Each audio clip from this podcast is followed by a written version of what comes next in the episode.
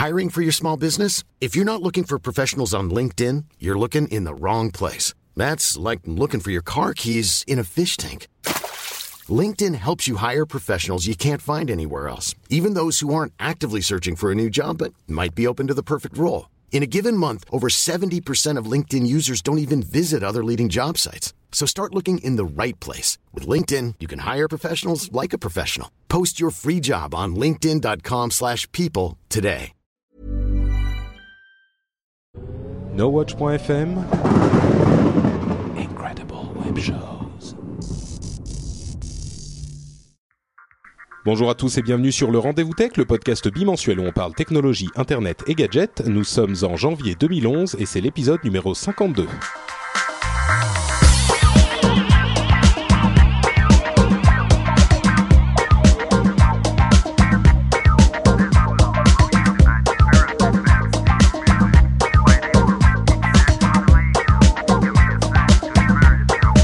Bonjour à tous et bienvenue sur le Rendez-vous Tech, euh, l'émission où on parle technologie, internet et gadgets. Nous avons un épisode plutôt chargé, euh, mais avant ça, je vais vous souhaiter une bonne année parce que si je ne m'abuse, euh, le dernier épisode que j'ai fait d'ailleurs en solo, euh, c'était en 2010. Donc euh, bonne année à tous. J'espère que vous avez passé un excellent réveillon.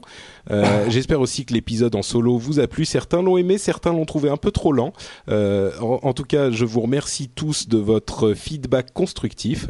Si jamais, alors je vous rassure pour ceux qui ne l'ont pas aimé, ça va pas toujours être comme ça. Et si je refais un épisode en solo, ça risque d'arriver parce que c'était quand même sympa.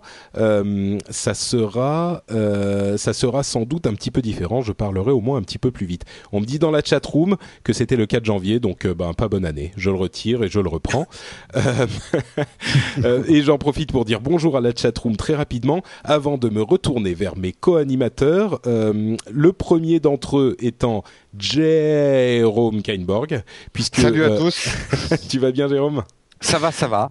En fait, euh, normalement, euh, les habitués de l'émission savent que normalement c'est Jeff euh, qui nous qui nous accompagne une fois toutes les deux semaines.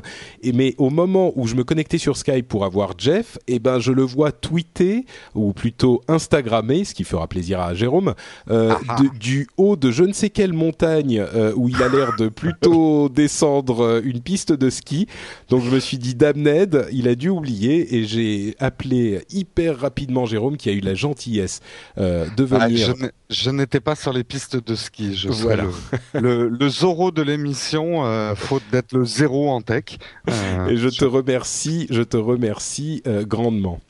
Euh, et donc, euh, nous avons, je disais que c'était une émission un petit peu spéciale parce qu'on a un autre invité, euh, donc Mehdi, qui nous rejoint directement de Tunisie. Comment vas-tu, Mehdi? Bonsoir, bonsoir, ça va très bien. Euh, je suis vraiment heureux de, de t'avoir et je remercie euh, Ediac de, de, nous avoir mis en contact euh, parce que euh, je tenais à parler un petit peu de ce qui se passe en Tunisie. Alors, euh, les invités, euh, pardon, les, les, auditeurs le savent. Euh, c'est pas une émission politique qu'on fait, mais je pense qu'il y a un aspect vraiment intéressant, un aspect tech dans ce qui s'est passé, mmh. un petit peu comme c'était le cas euh, en, en, Iran et, et, on en avait parlé dans une autre émission que je fais qui s'appelle le Phileas Club, qui est un petit peu plus politique euh, et qui est en anglais, que je vous invite à aller retrouver si ce sujet vous intéresse. On aura une émission où on parlera un peu plus de Tunisie euh, à la fin du mois. Euh, mais entre temps, donc, je, je voulais avoir euh, l'opinion de quelqu'un qui, qui, a vécu la chose vraiment euh, de l'intérieur. Et c'est ton cas, Mehdi. Euh, est-ce que tu peux nous en dire un petit peu plus sur toi, histoire que les, les auditeurs euh, te connaissent? Je suis Mehdi Lamloum, je suis blogueur et vidéoblogueur tunisien. je bosse dans une agence de pub en tant que digital planner.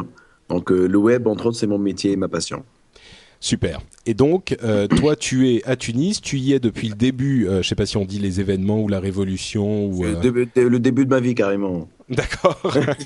non, je veux dire, tu y étais pendant toutes, ouais. pendant tous ces, ces dernières quatre semaines ou cinq semaines. Oui, absolument. J'ai okay. tout vécu. Et, et, donc, tu es un, un Twitter actif et tu es actif sur ouais. les réseaux sociaux aussi. Alors, la, la, première question que je voudrais te poser, mmh.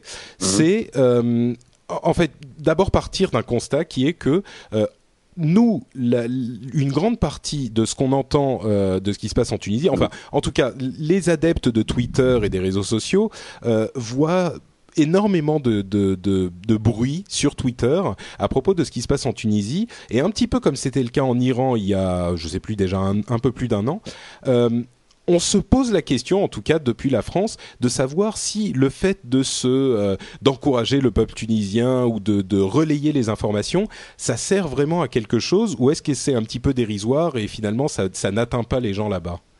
Bah, bah, il faudrait peut-être. Euh, je, je, voudrais juste commencer par trois, trois données très importantes. Bien sûr, vas-y. Il y a 4 millions d'internautes. 4 millions, c'est pas énorme. C'est bon. D'un côté, c'est carrément, quasiment 40% de la population tunisienne. Il y a 2 millions de comptes Facebook. Autrement dit, il y a à peu près 2 millions de Tunisiens qui sont connectés sur Facebook, qui ont des comptes. Et il n'y a pas euh, tellement d'utilisateurs de Twitter. On doit être allé dans les, avec les récents, les récents événements et les, les, gens qui sont arrivés sur Twitter, on doit être dans les 2, 3 000, allez, 4 000 grands maximum. D'accord. Donc, la communauté sur Twitter, elle n'est pas énorme en, en, chiffres, en volume, mais elle est très, très active. Ce sont tous des blogueurs, des vidéoblogueurs, des, euh, des personnes de la société civile, euh, des, des, geeks, des, des, des, gens très actifs, des, des activistes sur Internet, énormément d'activistes sur Internet. Et euh, le fait que la, Facebook a relais, parce que je, je lis souvent que c'est une révolution Internet, je ne pense pas que ce qui s'est passé en Tunisie soit une révolution Internet. La révolution mmh. avait parti d'un gars qui pro probablement n'utilisait pas Facebook et connaissait très peu Internet, au fin fond de la Tunisie, qui s'est immolé par le feu pour protester. Après, euh, le fait que les Tunisiens qui sont sur Twitter ont énormément relayé l'information, ont énormément posté, ont énormément tweeté, ont, ont essayé de faire du, du, du, trending topic sur, euh, sur, les, sur les mots intéressants à la Tunisie comme Sidi Bouzid et Tunisie. Ça a fait énormément de bruit et ça nous a, je pense, ça nous a beaucoup aidé que les Français, les Anglais, les Américains, de, enfin toutes les personnes qui sont sur Twitter et qui ont relayé l'information, elles nous ont aidé à atteindre les médias occidentaux les mmh. médias internationaux pour qu'ils donnent euh, pour qu'ils relaient ces, cette image-là et ne présentent parce que je vous je tiens à rappeler qu'il y a trois semaines en, les médias officiels en Tunisie relaient euh, l'information ce qui se passait à Sidi Bouzid à Sidi Bouzid à, à etc comme une une simple petit, que de simples petits événements de, de, de casseurs, etc., etc. Ouais. Et c'est absolument d'étouffer l'information. Il n'y avait quasiment qu'une ligne euh, grand maximum sur les médias nationaux. Donc, oui, ouais. Twitter a aidé à relayer l'information. Mais tu sais, j'irais même, j'irais même un petit peu plus loin et je risque de me faire, euh, de me faire un petit peu ridiculiser par le, par le, le les auditeurs, mais. Mais on euh, adore ça, Patrick. ouais, on a l'habitude en plus. Euh, non, mais je dirais même que, euh, pour moi en tout cas, cette, cette ce médium, euh, alors là on s'éloigne un petit peu de ce qui a influencé le, le, le peuple tunisien, uh -huh. mais ce médium m'a permis de prendre conscience à quel point la Tunisie était un, un, un, une dictature, parce que on, en, on, commence à en discuter ah oui. un petit peu, mais il y a énormément de gens qui, je pense, enfin j'imagine était dans mon cas, euh, qui voyaient vraiment tous les pays du Maghreb et la, la Tunisie en particulier comme bon évidemment c'était pas non plus euh, le, le, la plus grande démocratie euh, du du du, euh, du monde, mais ouais. on, on, avait l'impression que c'était un petit peu un régime un petit peu autoritaire, mais c'était sur, surtout les plages et les vacances mmh. pour les, les, les, Français qui qui voulaient passer quelques semaines au soleil et, et voilà on n'avait pas du tout cette impression et et en particulier, je parlais d'Edia tout à l'heure, qui a été très très actif depuis quelques semaines. Pour moi, en tout cas, ça a vachement aidé à me rendre compte de ce qu'était vraiment la Tunisie, en particulier quand ils ont commencé à parler euh, de l'emprisonnement des blogueurs et du fait que euh, l'État contrôle entièrement, enfin contrôlait entièrement, euh, heureusement, les, les, les fournisseurs d'accès. Mmh. Il y a un troisième point que j'ai oublié de citer tout à l'heure. Ouais. Tous les sites de réseaux sociaux sont censurés, à l'exception mmh de Facebook et de Twitter. Quand je dis ouais. réseaux sociaux, c'est même plateforme de partage. Toutes les plateformes de partage vidéo en Tunisie étaient censurées depuis 2007, 2008, 2009. Autrement dit, pas de Flickr, pas de YouTube, pas de Dailymotion, pas de Vimeo, pas de Watt TV, pas de Blip TV, rien. Ouais. On avait clairement, on avait que Facebook en Tunisie. Et, et comment, euh... comment se fait-il que parce que du coup Facebook, euh, il était possible de mettre des vidéos, des des, ouais. des images. Comment Pourquoi se fait-il que le pouvoir ait, ait laissé Facebook euh... Eh ben, ils l'ont censuré une première fois. Ouais. Et il y a quasiment eu une révolte. Ils se sont dit, tiens, on veut pas de problème. Et c'était ça la politique du pouvoir, c'est on fait les choses, mais on veut, on veut pas de vagues. Du coup, lorsqu'ils ont censuré Facebook, tout le monde en a parlé, tout le monde a, euh, on a, protesté. Et du coup, ils sont revenus sur leurs décisions, mais ils, ont commencé à censurer des pages. Ils censurent des vidéos, ils censurent des liens vers des pages, ils censurent des liens vers des profils, etc., etc. Et ça, c'était quand? La, tentative de censure? Euh, Je pense que ça date de 2008, un truc comme ça. Ça date de 2008.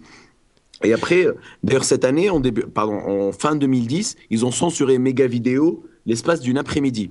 Ils ont su censurer méga vidéo, c'était leur stratégie de censurer tous les sites vidéo. Et euh, tout d'un coup, tu avais tous les Tunisiens qui, je vous cache pas, on regarde des séries en streaming beaucoup plus qu'on les achète, parce qu'on les vend pas ici en copie originale. Du coup, tu avais T'avais tous les Tunisiens, même des, des, mais, euh, des, des meufs qui n'avaient rien à voir avec la politique, qui commençaient à tweeter, à poster sur Facebook, genre rendez-nous méga vidéo, etc. Et ça a duré l'espace d'une après-midi. C'est pour vous dire à quel point le pouvoir n'aimait pas faire de vagues. Hmm. Enfin, ouais, ils n'aimaient pas la, la, de, par autoritaire, paternaliste, euh, tendre et doux, etc. Donc euh, ça, c'est très important. On a l'impression par rapport à, d'autres dictatures dans le monde qu'ils ménageaient leur com à l'externe. C'est-à-dire, c'est vrai que on n'était pas tellement au courant que la, Tunisie c'était aussi dur. Donc il, y pas a une répression. Euh, moi, moi, je savais certes, enfin, je savais que c'était pas, c'était pas la, la démocratie et qu'il y avait un contrôle des médias.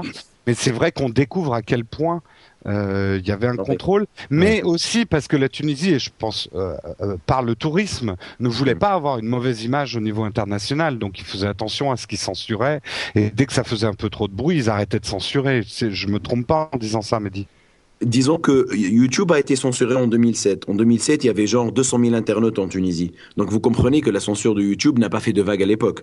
Il y avait, on n'était pas grand monde sur Internet, euh, on était une toute petite communauté, et du coup, ça n'a alerté personne. Dailymotion au même moment. Et c'était à l'époque des événements à GAFSA qui sont semblables à ceux de, à ceux de Sidi Bouzid, qui avaient provoqué la fermeture de, de YouTube ou Dailymotion parce que les gens partageaient les vidéos dessus.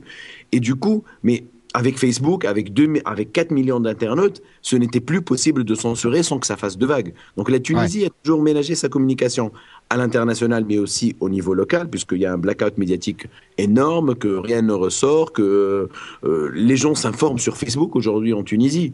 Enfin, s'informer jusqu'à il n'y a pas longtemps, mais là, ils vont commencer, j'espère, à regarder les médias, à écouter la radio, enfin, qui, qui devrait donner plus de un contenu plus consistant et plus proche de la vérité. Mais ce que vous dites est, est vrai. La Tunisie, avant tous ces événements-là, avait une, j'ai l'impression que, surtout en France, on avait une perception d'un, d'un régime, comment ils disent déjà, euh, paternaliste autoritaire, ce, qui est, mmh. euh, ce qui est juste euh, totalement faux. Ouais, et tu confirmes que pour vous, vous aviez l'impression, enfin, c'est pas que vous aviez l'impression, vous viviez dans une dictature et basta. C'était pas juste une, dictature sanguinaire, je tiens à préciser. Ouais. et... Hmm. Pardon, tu, tu, euh, tu disais tout à l'heure qu'il y a à peu près 2 millions de, de comptes Facebook en Tunisie, c'est ça Donc, est-ce que, est-ce que euh, donc Twitter visiblement c'était surtout, enfin peut-être des leaders d'opinion qui ont joué sur les sur les mouvements en relayant les messages ailleurs, peut-être, je, je sais pas. Oui, mais c'est ça, c'est ça mais, mais Facebook, en tout cas, euh, à partir du moment où euh, les médias euh, officiels suivent la ligne du gouvernement et uniquement cette ligne-là, est-ce que Facebook là joue Parce que ici, on entend de temps en temps les les les les, les manifestations s'organisent sur Facebook, etc. Est-ce que pour le coup, Facebook a été un vrai vecteur de communication qui a contribué à, à la, la à la comment dire au fait que la révolution ou la révolte ne, ne, retombe pas et que les gens puissent continuer à, à s'organiser. Laissez-moi vous faire un, un, petit plan très très simple. Euh, début d'année, on a, enfin en fin d'année, on a Mohamed Bouazizi qui est un Sidi Bouzid, qui est un vendeur ambulant qui s'est immolé par le feu. Hmm. La nouvelle, enfin la nouvelle est arrivée au, sur Internet. Les gens l'ont appris sur Facebook. Et les gens sont, les, habitants de Sidi Bouzid, de, la région, sont allés protester justement devant euh, une sorte de, disons, la mairie. Les flics les ont tabassés et les vidéos sont ont apparu sur, Facebook. C'est ce qui s'est passé. C'est que les vidéos de, de, de, tous les affrontements sont apparues sur Facebook. Les gens ont commencé à prendre conscience. Pendant ce temps-là, il y avait un blackout médiatique total, mais absolu sur tous les médias. On n'en parlait même pas. Ça a commencé à enfler, et grâce, entre autres, à Facebook, parce que les, gens apprenaient, enfin, avaient des nouvelles grâce à Facebook. Ils voyaient les vidéos, ça bougeait dans d'autres villes, des manifs, des, euh, protestations, des gens qui qui qui qui, y avait des, des, affrontements très violents avec les flics. Et du coup, ça, ça a fait effet boule de neige. Vous voyez, Mm. toutes les régions, tous les gens de, de, de partout en Tunisie commencent, dire, commençaient à se dire, tiens, ça bouge dans cette région, tiens, ça bouge dans cette région, tiens, regarde ce qu'ils font, tiens, tiens, ces gens-là, ils se battent pour, leur, pour, pour leurs droits. Et à partir de là, les médias se sont, dit- se sont rendus compte qu'il y avait un vrai danger pour eux, donc ils ont commencé à en parler, mais ça n'a pas calmé, ça n'a pas calmé tout ça. Ça n'a rien calmé. Et moi, je pense que le point d'orgue de tout ça, c'est la manif de vendredi dernier, juste avant enfin, le lendemain du dernier discours de- de- du président Ben Ali, enfin de l'ex-président Ben Ali, où il a dit Je vous ai compris. Ouais. Là, je- là, franchement, Dieu vous laisse, vous laisse deviner la référence. Hein. Oui. euh, il, a, il a vraiment dit ça ou tu, Il, tu a fais dit ça, il a dit ça deux fois. Il a dit Je vous ai compris, je vous ai compris. Ouais, euh, surtout Raconte, que la référence, il, il s'y connaît pas bien en histoire parce que c'est justement le genre de référence à, à- à plutôt éviter. éviter parce que le je Et- vous ai compris du général de Gaulle, c'était un peu Bon, euh, bref. Ouais, son champ du Non, mais le, le truc, c'est que on raconte dans les coulisses qu'il y a, on va pas le nommer euh, parce qu'on n'est pas sûr, mais un, un grand publicitaire français qui serait venu l'aider. Euh, a sorti l'information, je vous laisse chercher. Donc euh, voilà. Euh, donc le lendemain de, de- du discours du président, l'UGTT, qui est le principal euh, syndicat euh, d'ouvriers, l'Union générale des travailleurs tunisiens, c'est le, syndicat principal, a appelé à une manifestation sur l'avenue Habib Bourguiba pour demander justement, euh, enfin il a appelé à une grève, mais il était clair qu'il allait y avoir une manif. Et c'est grâce à Facebook que, que vous avez vu ces vidéos-là sur l'avenue Habib Bourguiba, qui est l'avenue sacrée, hein, qui n'a jamais eu de manif là-dedans. euh, C'était impossible de s'en approcher. On a eu une manif d'à peu près 6000 personnes qui sont arrivées dès 9h du matin, qui se sont rassemblées, qui ont forcé le blocus, qui sont allées devant le, le ministère de l'Intérieur pour demander le départ du, de l'ex-président. Et ça, c'est, c'est, si, si, si la manif a réussi à rassembler autant de personnes, c'est Facebook, c'est parce que des gens qui n'ont rien à voir avec le GTT, qui n'ont rien à voir avec le syndicat, qui ne sont même pas politisés, ont appris qu'il y avait une manif et ils ont appris que ça dit, tiens, c'est, je dirais pas la dernière chance, mais c'est aujourd'hui ou jamais. Hmm. Et c'est comme ça que- qu'on a vu une, une énorme manif se, se, se, se rassembler. Tu sais, quand tu, quand tu dis ça, ça me donne un petit peu des, des frissons euh, à, à quel point. Enfin, c'est c'est tellement in- incroyable et émouvant de penser que ce mouvement vient vraiment euh, du peuple et de la rue. Que, euh, Absolument. ouais. Et vous savez Et qu'il n'y a donc- aucun leader pour cette révolution. Ouais. Il n'y a pas de leader Ouais. politique. Il n'y en a aucun. C'est une, c'est Mm. le peuple qui a fait cette révolution. Et Internet lui a permis de s'informer, entre autres Facebook, parce qu'il n'a accès qu'à Facebook.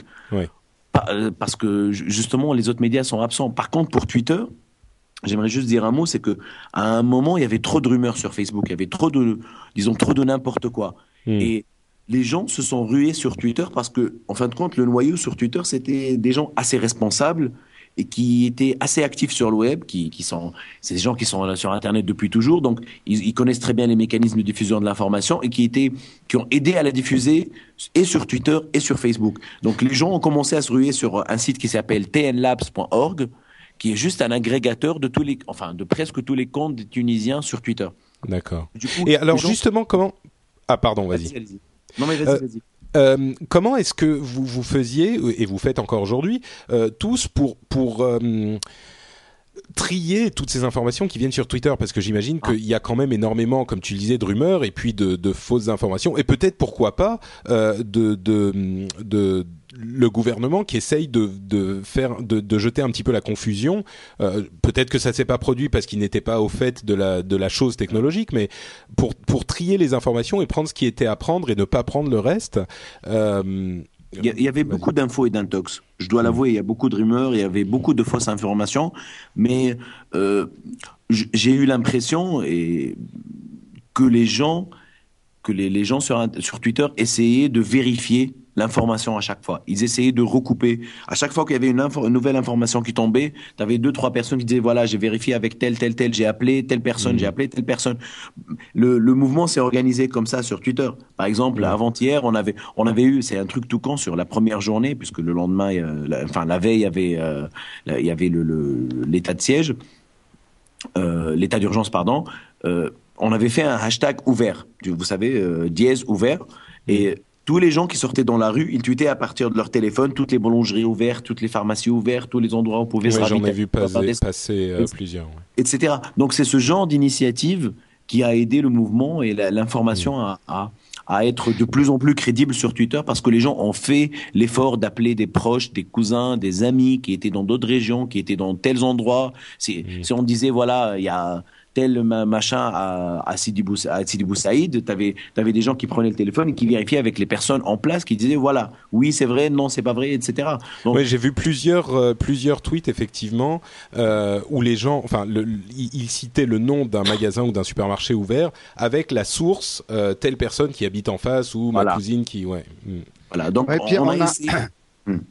On a l'impression aussi, Mehdi, enfin tu me dis si je me trompe, mais euh, les, les, les, gens qui sont sur Internet ont de plus en plus euh, l'habitude d'aller vérifier et il y a un peu une objectivité qui se fait sur la loi du grand nombre, c'est-à-dire les rumeurs fausses, au bout d'un moment, elles se tarissent et les vraies continuent à être relayées parce que les gens vérifient. Alors je dis pas que tout tout est tout c'est exactement on est ça protégé, mais la loi du grand nombre avec Facebook, Twitter permet de faire un peu le tri, quoi. Euh, c'est exactement ça. Il y a eu beaucoup de fausses informations ces deux, ces deux derniers jours.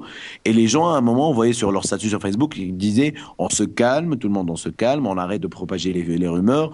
Les gens ont, ont, commencé à se poser des questions sur les vidéos avant de les partager. Vous savez, il y a des, il y a des vidéos. Malheureusement, il y a des vidéos qui sont vieilles de deux ans et que en mmh. coupant un petit, un, un petit peu en, au milieu, un petit peu avant, un petit peu euh, derrière, derrière à la fin de la vidéo, et ça, ça donnait quelque chose de crédible. Donc, les gens ont commencé à s'informer, à vérifier, à faire des recoupements d'informations, à se poser la question est-ce que je dois partager ça ou pas? Est-ce que c'est pas faux? Est-ce que ça crée pas la confusion? Donc il y a une sorte de conscience collective qui s'est créée. Et s'il y a quelque chose que que le départ de Ben Ali a réussi à instaurer, c'est une grande première pour la Tunisie, c'est un élan de solidarité énorme. Moi, je, suis là en train de vous parler. J'étais, j'étais dehors à faire des rondes dans le quartier avec, avec mes voisins que je ne connais pas. Ce sont, euh, j'habite à, dans un quartier où il y a énormément d'immeubles. Euh, c'est des gens que je ne connais pas et pourtant je fais des rondes avec eux. Donc toute la Tunisie est devenue solidaire. On a perdu, on a perdu toutes les notions de régionalisme qui étaient assez présentes. On a perdu toutes les divisions et c'est devenu un, et ça, et c'est devenu un peuple solidaire et ça s'est concrétisé sur Internet dans la mesure où les gens ont eu cette conscience de faut pas tromper les gens, faut pas que je relaie une information qui est peut-être fausse. Faut mmh. qu'on reste unis parce que nous sommes en train de vivre un moment historique. Pour nous, ouais. c'est. Je, je, peux vous dire que même moi, le fait de vous parler librement aujourd'hui, vous, vous ne savez, vous, vous, ne pouvez pas imaginer ce que c'est. Vous ne, pouvez, vous ne pouvez pas imaginer ce que c'est. Bon, il, y a, il, y a, y a deux semaines, j'aurais risqué 5 ans de prison pour ça. Oui. Oui, non, je, ah, non mais ça, c'est vrai que. C'est énorme. ouais. énorme. Aujourd'hui, tous les qui parlent médias étrangers, c'est pas évident. Surtout, on voit que les, vieux réflexes reviennent vite parce que d'après ce que je voyais au journal ce soir, euh, la télé a un peu repris de plus belle ses vieilles habitudes d'être l'organe officiel et qui va pas forcément euh, euh, donner les bonnes infos, etc. Et peut-être que le, le, les gens ont compris que c'était Internet maintenant où, euh, où il fallait chercher ces infos, quoi. Ouais, non mais les gens cherchent leurs infos sur Internet, mais je suis un peu plus modéré sur les médias classiques parce que moi je suis con conscient qu'on n'efface pas 23, les réflexes de, de, de 23 ans de, de, blackout médiatique en deux heures ou en 48 heures oui. ou même en une semaine. Il faut du temps pour ces gens-là parce que ils ont tellement été formatés pour cacher l'information, pour filtrer, pour censurer. C'est tellement nouveau pour nous. Et les gens aujourd'hui sont un peu, ils sont dans un élan de, ils se disent, ça y est, on a, on a, réu, on a réussi l'impossible, l'incroyable. Je vous dis, il y a trois semaines, mais personne n'aurait parié un copec sur un départ du président de l'ex-président. Non, mais même pas il y a trois semaines. Moi, je vais te dire très très franchement, quand il a fait son fameux discours, c'était vendredi. Euh, oui. Moi, je suis parti à la campagne chez mes parents oui. euh, et je me réveille samedi et je vois justement sur Twitter, même oui. pas à la télévision. Enfin, moi, j'ai pas la télé chez moi, mais mes parents l'ont. Même pas à la télé, je vois sur Twitter euh, Ben Ali a quitté le pays, on sait pas où il est, euh, peut-être en Sardaigne, peut-être machin. Je me, mais je me suis demandé si je m'étais pas réveillé dans un univers parallèle. C'était euh, par exemple, parmi les trucs qui sont intéressants lors de, lors de son fameux discours de, du Je vous ai compris, il a annoncé la fin de la censure. Cinq minutes oui, après. il a, il a libéré, il a libéré les blogueurs qui étaient emprisonnés. Moi, je me suis dit bon, bah oui. voilà. Il, il... Le, le, truc qui est marrant, c'est que c'est là où j'aimerais vous, vous parler d'un petit, petit détail qui prouve la solidarité de ce peuple, c'est que moi, j'étais chez moi et j'entends tout de suite des klaxons dans la rue, des gens qui sortent des voitures, etc. Il y a plein de gens qui sont sortis dans la rue, qui étaient étonnés de cette, de cette masse de, de, de, de bonheur très très louche. D'un coup, comme ça, plein de gens dans la rue, heureux. Et on s'est rendu compte d'un truc tout con, c'est que toutes les voitures qui roulaient, c'était des, on va pas citer la marque, mais c'était des voitures de location. Et du coup, les gens ont commencé à prendre des photos, à prendre des vidéos, à dire, tiens, c'est bizarre que toutes les voitures qui klaxonnent, qui, qui sortent des drapeaux, ce soient des voitures de location. Mmh. Et euh, au fait, c'était juste un stratagème, c'était préparé. Tout ça a été préparé un peu partout dans la Tunisie. Des voitures sont sorties klaxonnées. Bizarrement, elles étaient toutes des voitures de location. C'était juste des, des, des, des, partisans du, de l'ex-président qui, qui avaient préparé leur coup. Ça peut vous paraître trop gros, hein, mais c'est exactement ça. C'est énorme, c'est énorme, mais c'est ça. Ouais. C'est Facebook que les gens se sont rendus compte de ça. Euh, vas-y Jérôme et puis après je vais je vais euh, conclure parce que on ouais ouais ouais non non mais euh, je pense que nous en France c'est vrai que on, je pense qu'on ouvre les yeux aussi parce que même si on avait des infos moi j'en avais quelques-unes je pensais pas que c'était à ce point-là en Tunisie. Et, et c'est dommage qu'on l'ait pas su avant. Et je trouve quand même on est souvent là à flipper pour Facebook les, les les les leaks les WikiLeaks les trucs comme ça. Ça montre quand même ce genre d'événement qu'aujourd'hui, euh, bah voilà, Internet acquiert des lettres de noblesse. Il y a eu d'autres évolutions à travers l'histoire euh, où la, presse avait pris son rôle et là, euh, Internet gagne des lettres de noblesse comme un grand média qui permet à des peuples sans leader euh, bah, de, de, gagner de la liberté. Et puis on pense que enfin ça risque de s'étendre et que ça devient de plus en plus dur d'être oui, soyons soyons oui soyons prudents hein. le, le, oui soyons prudents. la, la, une de je sais plus qui c'était Libération ou je sais plus qui qui dit euh, à qui le tour euh, avec la photo des différents oui. Mais, mais c'est justifié. Est-ce que vous savez non c'est sûr. en Algérie, il y a deux gars qui se sont immolés par le feu. En Mauritanie, il y en a un. Euh, c'est pas très beau. Je, je, vous le concède, c'est pas, c'est moche même les gens qui qui s'immolent par le feu comme ça. Mais euh, aujourd'hui, ah non, c'est sûr qu'ils doivent, euh, ils doivent se poser des questions. Euh. On se dit non sans fierté que peut-être qu'on a que peut-être nous, la, petite Tunisie, le plus petit pays du Maghreb, euh, à tout point de vue, hein, peut-être qu'on a provoqué un effet de domino qui sera intéressant pour toute mm. la région. Bah ça, on le, on le surveillera évidemment de très près, euh, bah sans doute par Twitter et Facebook euh, dans les dans les jours et les semaines qui viennent. J'aimerais, avant de, de, refermer cette page, euh, poser une question, comme me lancer dans les hyperboles et les et les les grandiloquences. Est-ce que selon toi, hein, vraiment un avis complètement personnel, mmh. la, la, les événements qui ont eu lieu ces dernières semaines auraient été possibles sans Facebook? Euh la réponse n'est pas évidente parce que Facebook a joué, a joué un rôle important en diffusant les vidéos. Hmm. Mais euh, disons que oui, enfin oui, oui, sans, sans, fait, sans pas Facebook spécialement, mais sans Internet, on n'aurait pas, on n'aurait pas réussi. On n'aurait pas réussi. Et moi, le jour où enfin, quand ils n'ont pas coupé Facebook, je me suis dit, ils ont fait une erreur qui va leur être fatale, parce que, parce que mine de rien, ils ont, ils ont, ils ont, ils se sont dit, tiens, on va pas couper Facebook parce que ça va mettre en colère la population, mais d'un autre côté, la population, elle se mettait en colère parce qu'elle voyait, elle voyait. Donc oui, Internet aujourd'hui est un média est un média très très fort dans certains pays comme le nôtre où les médias classiques sont, sont inexistants ou presque. Ok, bon bah écoute, euh, Mehdi, merci euh, mille fois d'être venu. Euh, est-ce que tu peux dire, est-ce que tu peux dire euh, aux auditeurs qui, hmm. bah, qui nous écoutent où ils peuvent te retrouver sur sur internet Ils peuvent me retrouver sur mon blog pinklemonblog.com. Donc pinklemonblog.com et bien sûr sur Twitter, tu es Mehdi Lamloum. Voilà. C'est ça. Ok, ben merci, beaucoup, à toi. Euh, merci à Edia de nous avoir mis en contact. Et puis, bah, j'espère qu'on aura l'occasion de se reparler euh, bientôt et que les choses vont continuer à aller dans le très bon sens euh, pour vous en Tunisie. Et, et on est on est avec vous au moins dans l'esprit et dans le tweet. merci beaucoup. merci Mehdi. Très bonne soirée. Au revoir. Bon, bah vraiment, ça fait. Tu sais, tu sais, ça fait quelque chose hein, de d'entendre ça. Moi, je, enfin, certains c'est c'est toujours très émouvant de vivre des événements historiques. Euh, après, il faut du recul.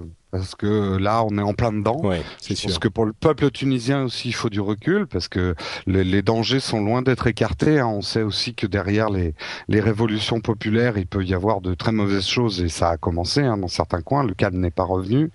Il faut stabiliser, mais en tout cas, euh, comme on le disait euh, sur Twitter et sur Facebook, on sait qu'on a des no-watchers qui nous regardent et qui nous écoutent en Tunisie et euh, on est à fond avec eux, quoi.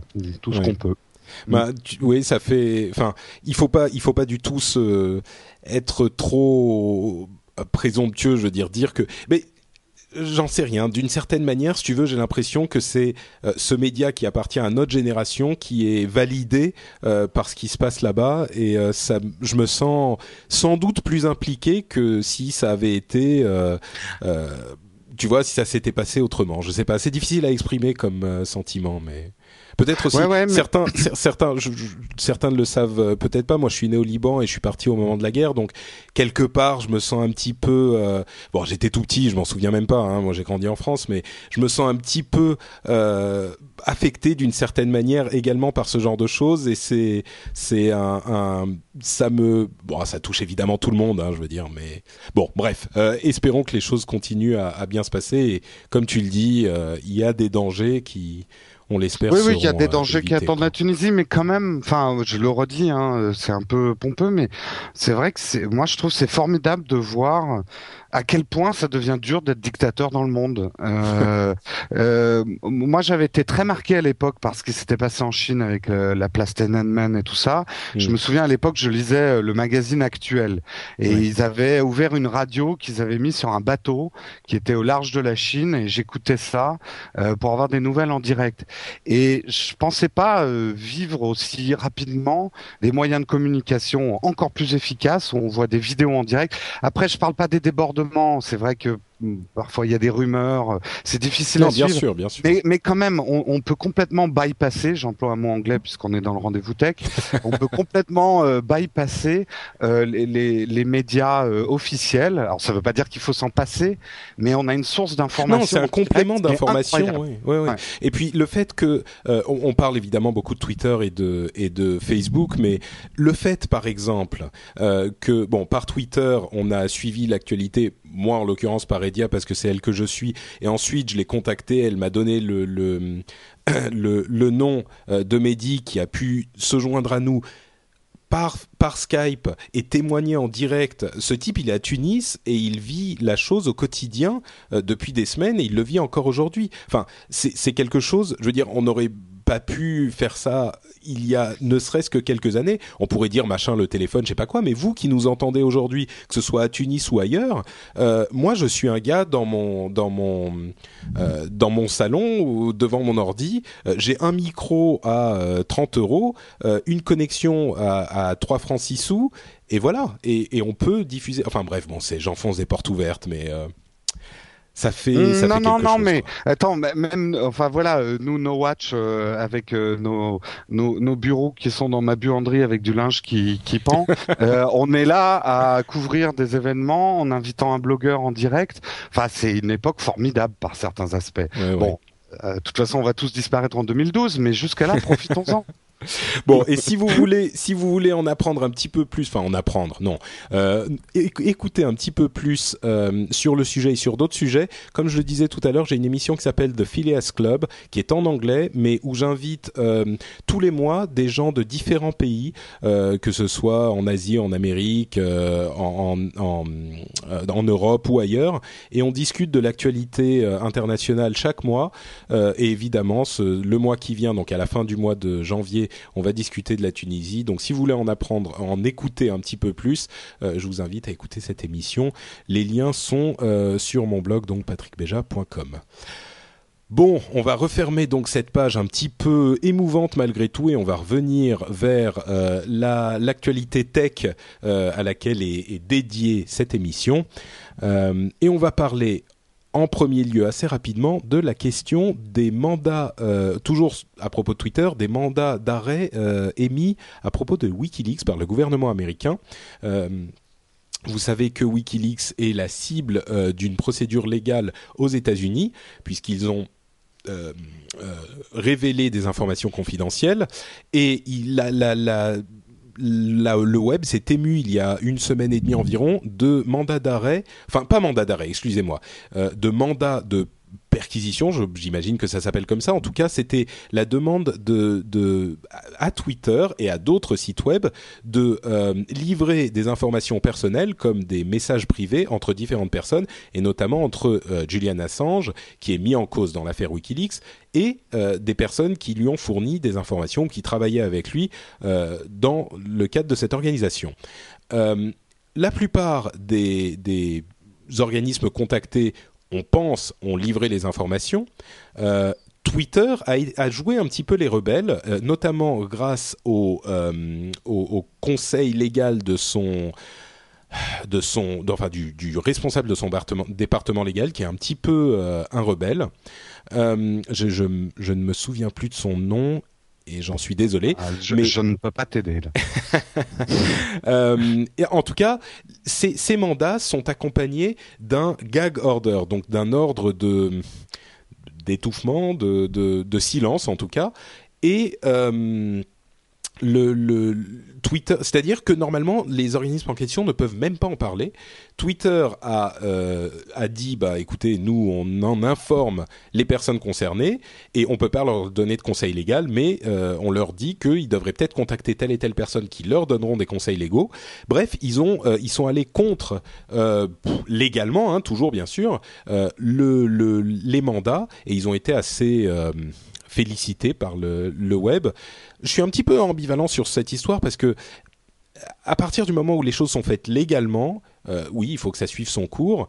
Euh, et je suis également, euh, bien sûr, je félicite l'action de Twitter qui a été un petit peu trop souvent finalement, quel que soit le, le, le côté duquel on se place, j'ai l'impression que les, les gens se, couchent immédiatement sans même discuter la chose. Quand je dis les gens, c'est les, les, sociétés en question. Se couchent immédiatement sans même discuter la chose. Et je suis content de voir que Twitter a montré une sorte d'autre voie qui était possible, qui était de dire, euh, bah écoutez, on va s'assurer que les choses sont vraiment légales. Si on a un recours, on va s'en servir, on va se battre pour nos utilisateurs. Pour moi, ils ont gagné des points dans l'histoire. Oui, ça c'est clair en termes de. Enfin Ouais, c'est, je crois que c'est toute une nouvelle génération. On est, on, est moins soumis, peut-être, enfin, on a moins la notion des pays et de l'obéissance. Alors, ça peut engendrer des mauvaises choses, mais en même temps, en termes de liberté et de, de défendre ce en quoi on croit, euh, bah, on voit des businessmen, puisque Twitter maintenant c'est des businessmen, qui prennent des décisions qui sont euh, courageuses, voire même suicidaires hein, dans certains cas, hein, parce que. C'est sûr que là, c'était un petit peu. Ça va pas faire que euh, des, heureux. Hein, ouais. C'était pas un doigt d'honneur mais peut-être un bras d'honneur au, gouvernement euh, qui envoyait ses mandats, et c'est un petit peu un petit peu risqué, on va dire. Euh, d'ailleurs, WikiLeaks, on n'a pas fini d'entendre parler. Comme dit euh, Dylan Protogeek dans la chatroom, il y a un banquier suisse qui veut lâcher des noms euh, de gros évadés fiscaux. bon, lui, entre parenthèses, il est aussi poursuivi par par la loi. Il n'a pas une histoire très très nette, mais il y a eu une sorte de conférence de presse improvisée entre lui et Julian Assange où il donnait symboliquement les les les CD où étaient ces informations. Euh, et WikiLeaks, de manière responsable, et Julian, Assange veut vérifier qu'il n'y a pas d'informations trop compromettantes avant de les livrer, mais il va les livrer. Et il y avait une vraie conférence de presse avec tous les photographes qui étaient là pour prendre des photos, etc., etc. C'est, impressionnant de voir où est arrivé WikiLeaks en quelques mois seulement, mais on en a déjà parlé. Euh, ça n'est pas, pas fini hein, cette histoire. Je pense qu'il y en a certains qui doivent bien mouiller le pantalon là en ce moment. Hein. D'avoir un WikiLeaks qui se balade dans la nature et qui est complètement incontrôlable. Euh, il y en a qui ont du, des, qui ont des années de secret qu'ils aimeraient bien garder en secret, qui doivent commencer à flipper. Oui, ça c'est certain. Mm. Euh, une autre histoire qui a défrayé euh, la chronique tech ces euh, ces derniers jours, c'est l'histoire de Google et de Chrome qui ne va plus gérer le H264. Alors c'est un petit peu barbare. Est-ce que tu as entendu parler de l'histoire, Jérôme, ou je te fais un petit topo? Euh, oui, si, si, non, non, non, non, non, non, non, non, non, j'ai quand même entendu. Euh, c'est juste que euh, je sais pas quel est le truc qu'ils ont décidé de mettre à la place du H, H260. Bah voilà, en fait, ce qui se passe, c'est qu'on en avait parlé il y a quelques temps. Chrome a, enfin, Google a racheté je vais recommencer depuis le début pour les gens qui ne comprennent pas. Euh, dans les navigateurs Internet, il y a pour les navigateurs Internet, il y a un nouveau protocole qui s'appelle le HTML5, qui est la nouvelle version du langage dans lequel on programme les pages web. Euh, et dans ce HTML5, il y a une nouvelle fonctionnalité qui est le tag vidéo, qui permet d'intégrer directement à une page web des vidéos sans avoir besoin d'outils externes comme euh, Flash ou d'autres qui vous permettent de lire vos vidéos. C'est-à-dire qu'aujourd'hui, si vous installez votre navigateur sans ces outils externes, vous n'allez pas voir, pouvoir voir les vidéos. Il faut un truc en plus. Avec le HTML5, on a la possibilité de lire les vidéos. Sauf que, ça c'est la première étape seulement, il y a une deuxième étape qui est de décider quel format de vidéo va être euh, accepté par les différents navigateurs? Alors, jusqu'à maintenant, le H264 euh, était plus ou moins en train de s'imposer. Il y a quelques mois, euh, Google a racheté un autre format vidéo qui s'appelle le VP8 et il l'a renommé en WebM et ils ont dit ce format est entièrement libre de droit et on va le donner au monde pour une utilisation gratuite. Parce que le H264, même s'il est de très bonne qualité, euh, il y a dans certains cas, pour les professionnels et pour les gens qui, euh, qui encodent les vidéos, une euh, sorte de redevance, des droits à payer au, à la société qui en est le propriétaire. Donc Google voit ça, ils disent ça marche pas très bien, on va donner le, VP, le VP8, donc le WebM, au monde entier. Ok, hmm. jusque-là tout va bien.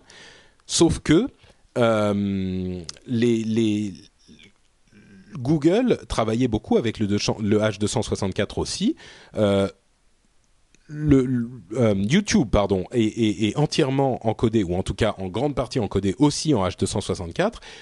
Et Google a annoncé il y a une petite semaine qu'ils allaient entièrement lâcher le H264 pour se concentrer sur le VP8 et que Chrome, donc le navigateur Chrome, n'aurait plus le support en natif du H264.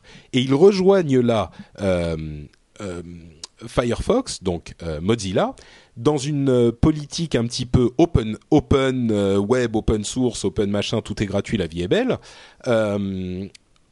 et ils veulent imposer ce standard. Le problème, alors il y a différentes questions qui se posent à partir de là, c'est que euh, un standard ne s'impose pas en une décision comme ça, et il y a Google Chrome et euh, Firefox d'un côté, mais de l'autre, il y a Safari et Apple surtout, et euh, Microsoft, qui sont entièrement derrière le H264, et qui en plus ont tout un écosystème complexe euh, qui est prévu pour le H264. C'est-à-dire que je, vous explique par exemple une des conséquences. Si vous avez une vidéo qui est en H264, vous pouvez la lire facilement sur votre iPad ou iPhone. Mais si elle est en VP8, vous n'allez pas pouvoir la lire sur votre iPad ou iPhone euh, en natif. Pour lire cette vidéo en VP8, enfin en WebM, il faut une sorte de traducteur, par exemple, Flash. Euh, Flash, comme vous le savez, euh, et le, un truc qui vous permet de... Euh, Jérôme, tu as un problème de son, donc débranche, rebranche. D'accord. le, donc, ça, ça en gros, je, résume parce que je m'allonge. avec cette, cette décision, Google a un petit peu redonné les clés du web à euh, Adobe avec Flash parce que de là que Flash était un petit peu en train de prendre le chemin de la sortie euh, parce qu'on n'en avait plus besoin, tout le monde s'était mis d'accord sur un même euh, sur un même format et comme le dit Satanael dans la chatroom, ce format H264 était décodé en euh, matériel par les iPhones, les iPads et bien sûr énormément d'autres euh, appareils, on n'avait pas besoin. Enfin, ça permettait d'avoir des avantages énormes comme le fait de ne pas consommer beaucoup de batterie, d'avoir un, un, décodage hyper fluide, hyper facile. Alors que là, en revenant vers le flash, ça va reconsommer beaucoup de batterie, ça va être euh, beaucoup moins fluide, etc. Et d'une certaine manière, en ne se mettant pas d'accord sur les formats, Chrome fait une scission et du coup, on remet Flash sur le devant de la scène et il redevient un petit peu indispensable pour faire la traduction entre les différents formats. En gros, on met Flash, tout marche, ça a des, avantages parce que euh, sur les mobiles, bah, bon, ça les, désavantages qu'on sait, on va pas en rentrer dans le débat. Euh, autre autre hypocrisie qui a été relevée par les les les ah, excusez-moi Lena Chou dit bah, il suffit que ce soit décodé en hard si le, le WebM est décodé en hard. Le problème c'est que il faut que les, les puces euh, soit fabriquée et prévue pour ça. D'ici à ce que on, se mette à fabriquer les puces pour ça, qu'elles soient intégrées dans tous les appareils, euh, que tous les appareils soient vendus, on parle de plusieurs années. Donc euh, c'est pas un truc qui va se faire en deux secondes. L'autre hypocrisie dont je parlais, c'est Chrome et Google se mettent à, dire qu'ils font ça pour le web open et pour machin. Flash est un truc extrêmement propriétaire et pourtant il l'installe par défaut avec euh, Chrome. Donc ça pose tout un tas de questions sur la légitimité du discours, sur la sincérité du discours, etc., etc. Euh, j'ai beaucoup parlé, Jérôme. Bah, euh, je vais, je vais, je vais en tout cas donner ma conclusion en t'écoutant. Effectivement, les ramifications sont complexes. Je crois que euh, d'abord, faut faut arrêter de se faire des illusions. Nous ne vivons pas dans le monde des bisounours open space. Quand Google fait un cadeau, c'est parce qu'ils en attendent quelque chose aussi. Tout ça, c'est des jeux de pouvoir. Je crois que personne n'a intérêt à laisser euh, le terrain de jeu. Apple a pris beaucoup de puissance avec euh, la, la, vente de son matériel, et je pense que dans les batailles de standards, comme il y en a déjà eu en informatique, il est légitime. C'est pour ça que je condamne personne dans l'histoire de jouer ses pions pour essayer de donner un peu moins de pouvoir aux uns pour pouvoir mieux négocier derrière. Euh, je crois bah que là, en l'occurrence, en, l'occurrence, ce que beaucoup de gens ont dit, avec sans doute avec raison, c'est que euh, pour YouTube, par exemple, qui demande une capacité de calcul énorme, euh, il est beaucoup plus simple de d'encoder les vidéos en un seul format, donc le WebM, ah plutôt que de les avoir en H264 et en WebM. Euh, évidemment, c'est quelque chose. De... Enfin, pour le web et tout ça, on est encore dans une bataille de standards. Rien ne s'est imposé. Et donc tout le monde. Et je veux dire, Google c'est gros. même Adobe est encore gros. Il a encore sa carte à jouer. Euh, euh, qui, qui sait ce qu'ils vont préparer demain. Donc tout ça, c'est des jeux de pouvoir, quoi. Euh, on en fait les frais parce qu'on se retrouve avec des trucs incompatibles avec les uns bah, les autres. C'est ça qui est un petit peu frustrant. On avait l'impression que là, c'était quand même un petit peu réglé, que le H264 avait gagné. Alors oui, il y a eu un danger de, de, de euh, de monétisation par le euh, MPEG-LA qui est le consortium qui détient les, les, droits du H264, mais je pense qu'il avait été quand même clairement écarté pour la plupart des gens, euh, pour les consommateurs en tout cas, les consommateurs finaux. Euh, et, et, là, tout à coup, les choses, tout revient en question, et surtout, moi, ce que la, la, leçon que j'en tire, c'est que le MPEG 3, le MP3 que vous utilisez tous pour vos fichiers audio, c'est aussi un type, un, format du même type qui est euh, qui a des, des, brevets et qui est qui qui est que, qui est la propriété de Fraunhofer. Euh, je crois que je massacre pas le nom. Euh, et ça se passe de la même manière. Donc euh, je sais pas pourquoi le fait que le H, enfin philosophiquement si tu veux, la démarche de Google est louable. On se dit on va rester dans le l'open et le libre. Ok, pourquoi Entre parenthèses, le WebM a aussi des, des questions sur sa, ses, ses, euh, ses, brevets qui seraient peut-être pas tous complètement nets. Mais bon, c'est pas encore décidé, mm. c'est pas encore mm. certain. Mais dans, dans, dans l'Antiquité, il y avait un proverbe, on disait méfiez-vous des cadeaux Millions of people have lost weight with personalized plans from Noom, like Evan, who can't stand salads and still lost 50 pounds. Salads, generally, for most people, are the easy button, right? For me, that wasn't an option. I never really was a salad guy. That's just not who I am. But Noom worked for me. Get your personalized plan today at Noom.com. Real Noom user compensated to provide their story. In four weeks, the typical Noom user can expect to lose one to two pounds per week. Individual results may vary. I'm Sandra, and I'm just the professional your small business was looking for. But you didn't hire me because you didn't use LinkedIn jobs. LinkedIn has professionals you can't find anywhere else, including those who aren't actively looking for a new job but might be open to the perfect role, like me.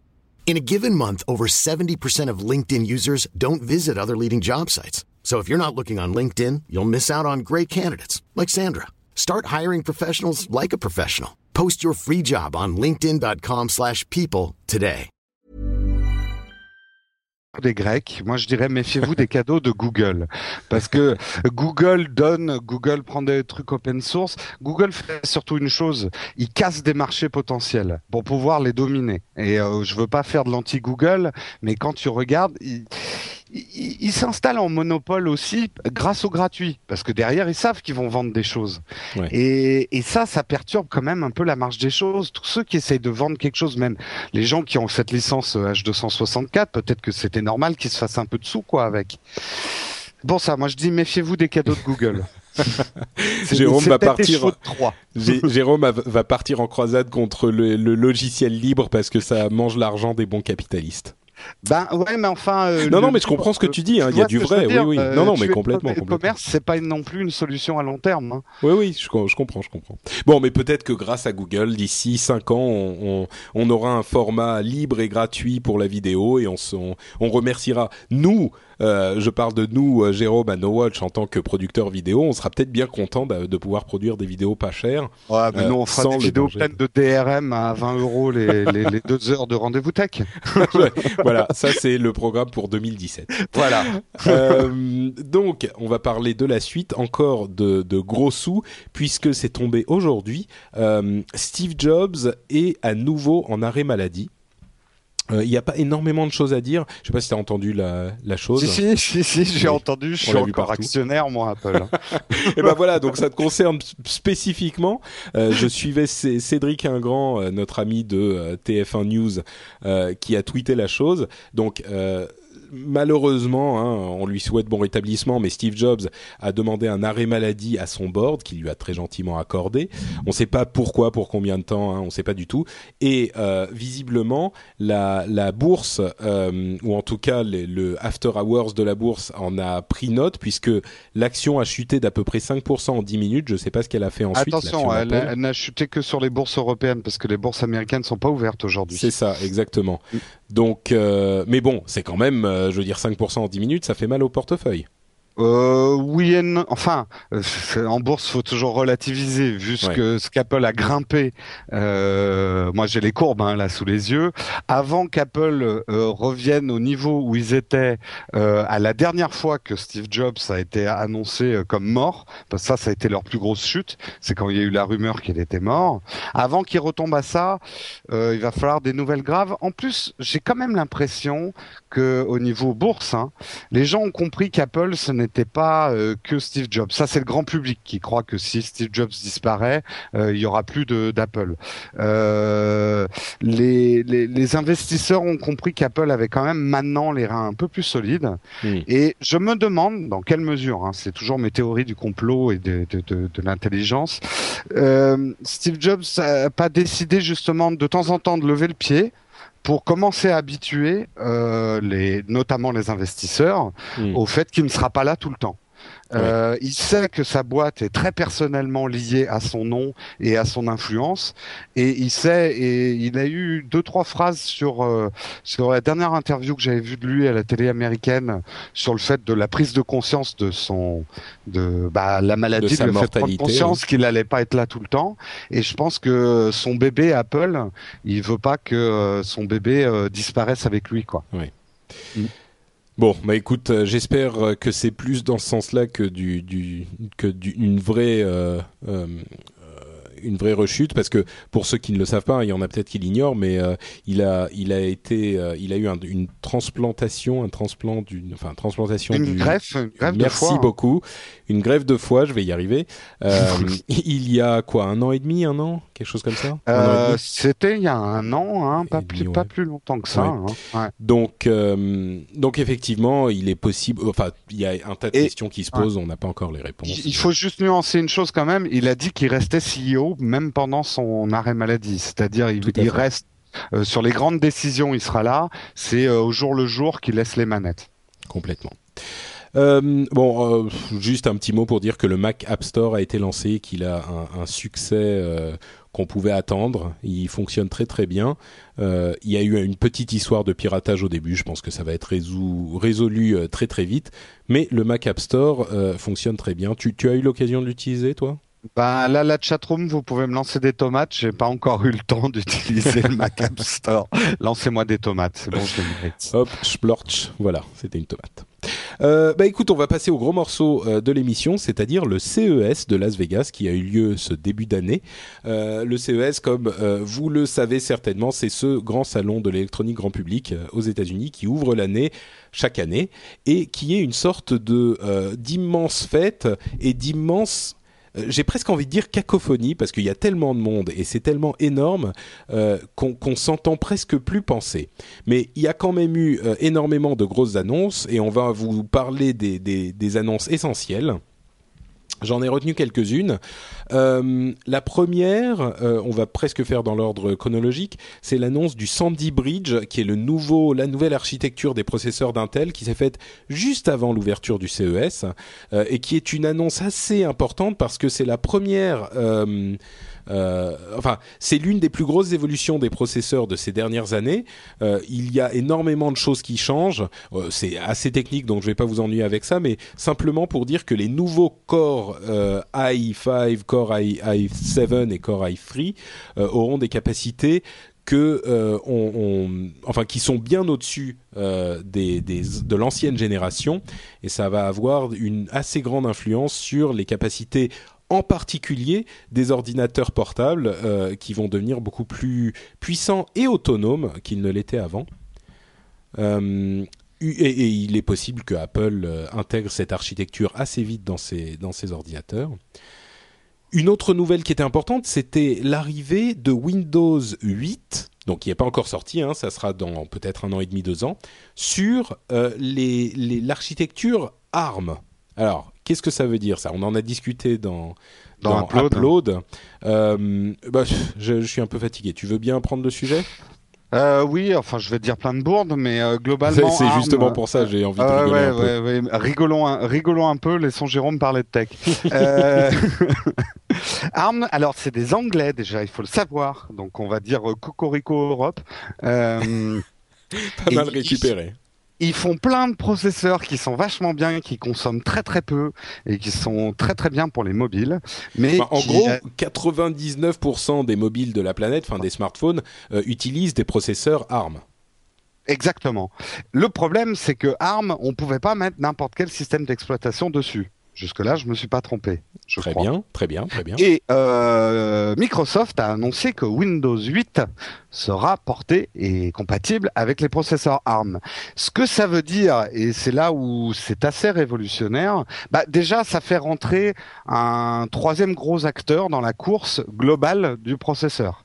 Et ça c'est jamais un mal qu'il y ait un troublion qui vienne euh, mettre un peu le trouble. Ça veut dire aussi que ARM a développé ces dernières années des technologies vraiment très basse consommation avec beaucoup de puissance.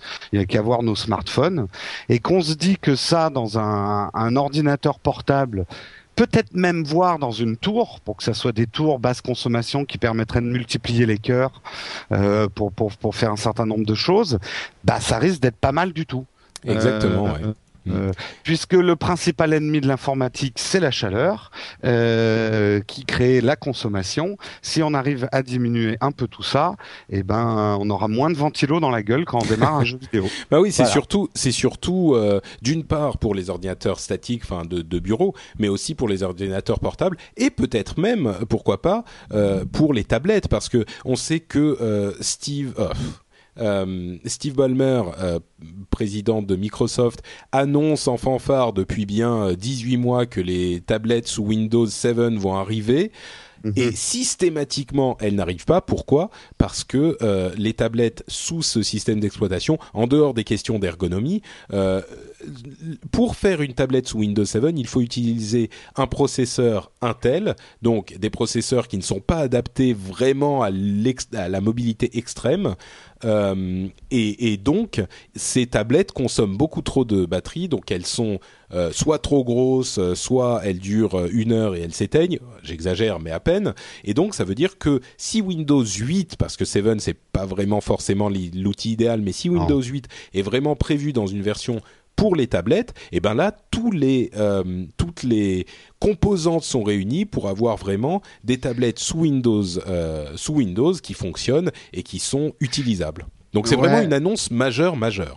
Non, non, c'est une annonce majeure. Par contre, là, je rejoins complètement Cédric Bonnet. Après, quand on utilise une tablette, on comprend qu'on ne veut pas un système d'exploitation type Windows qui soit 7 ou 8 sur une tablette. C'est pas un hasard si Android développe euh, un système d'exploitation euh, spécifique pour les tablettes. C'est une utilisation spécifique de l'informatique. Moi, personnellement, même si j'étais le premier quand j'ai vu l'iPad arriver et les tablettes à dire ah mais c'est pas des vrais ordinateurs, je vais pas pouvoir faire ce que je fais sur mon portable. Aujourd'hui, j'ai pas du tout envie de faire sur une tablette ce que je fais sur mon ordinateur portable. Je Donc l'intérêt, euh, je sais pas. Non, mais je pense qu'on est complètement d'accord, mais euh, il faut pas non plus euh,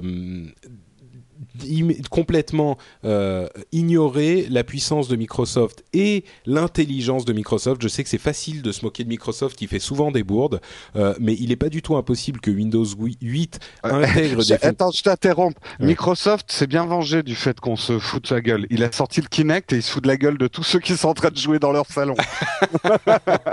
Non, mais tu rigoles, mais Kinect est l'un des plus gros succès Je sais, je euh, sais, de l'histoire des, des- de l'électronique grand public. Donc oui, effectivement, il C'est un, un- magnifique pied de nez. Oui, oui, non, c'est sûr, c'est sûr. Et le Windows Phone 7 est une très bonne, une, un très bon système, même si les ventes sont un petit peu en deçà de ce qu'on espérait. Enfin, et Windows, Microsoft en a énormément dans la manche, et euh, Windows 8, il n'est pas du tout impossible qu'ils nous sortent un- un- une version pour tablette qui soit vraiment adaptée aux médias. Donc, euh, Surtout que moi je trouve que c'est c'est quand même en ringard de se moquer de Microsoft.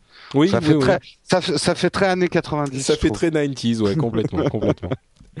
Euh, et, donc on parlait, on parlait des tablettes et comme promis, euh, les tablettes ont, envahi euh, le CES et il y en avait de tous les types, euh, que ce soit sous Android actuel, sous une nouvelle version Android qui a été montrée en, prototype et en vidéo, qui est euh, Android donc euh, a priori, on n'est pas très certain des numéros de version, mais euh, Android 3.0 euh, qui, est vraiment adapté aux tablettes pour le coup et qui est original et intéressant. Hein, je pense qu'on est d'accord. C'est vraiment une tablette séduisante, enfin un OS Ouais. séduisant. Je, je, c'était euh, Véronica Belmont qui s'est aperçue pendant la présentation que, en fait, c'était une vidéo qui tournait sur la tablette de l'OS. Oui, complètement. Mais bon, c'est une vidéo prototype. Hein, c'est c'est pas Oui, encore sorti. Le, mais- le- le type faisait les gestes, tu vois. Genre, regardez, ça marche quand je clique là. Il avait dû se synchroniser avec la vidéo.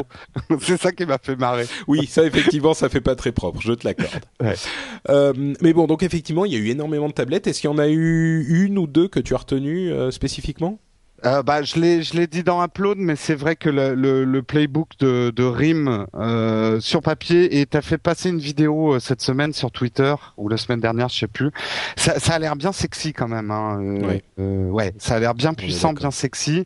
Disons que je, je suis En- impatient Entre parenthèses, de pouvoir la RIM qui est RIM qui est le, le hum, fabricant du BlackBerry. Donc on, que là aussi, on a tendance à, à, à en rire beaucoup, mais Ouais, bah quand on voit le nombre d'utilisateurs, euh, on rigole moins. c'est là où parfois nous on est un petit peu dans notre cocon geek euh, égocentré. Il faut voir qu'il y a d'autres marchés de l'électronique et euh, de la tech que le marché des geeks. Euh, C'est sûr. Et sinon, j'aimais bien l'idée là de, c'est chez Motorola. Je me souviens plus le modèle. Ce téléphone Atrix se, 4G. voilà, qui se clipse. Alors ils ont rien inventé. Hein. Les docks c'est aussi vieux que que l'informa- l'informatique portable, mais euh, j'ai- j'aime bien l'idée parce que euh, souvent je me suis dit, tu vois, il m'est arrivé Bah, souvent. explique de quoi il s'agit parce que Alors oui, pardon. Euh, en fait, vous pouvez prendre votre smartphone et on en a votre- parlé dans Upload, donc il, Ouais, il oui, oui, je- mais tout le monde écoute Upload, Patrick. Les gens qui écoutent en tech écoutent forcément Upload. Bah, disons que si vous avez un Euh, téléphone portable, je sais pas, et que vous n'écoutez pas Upload, je sais pas pourquoi euh, c'est- la situation est, est comme ça. Hein. Oui, non, c'est absolument pas normal. Absolument pas normal de ne pas écouter Upload. Euh, là, en fait, c'est euh, de prendre au pied de la lettre le fait que nos smartphones sont des ordinateurs.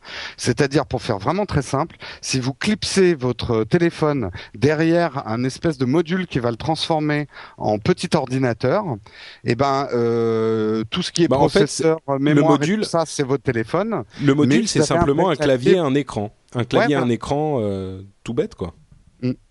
Donc euh, oui, c'est un dock. C'est un dock, mais qui transforme vraiment ton smartphone en ordinateur portable.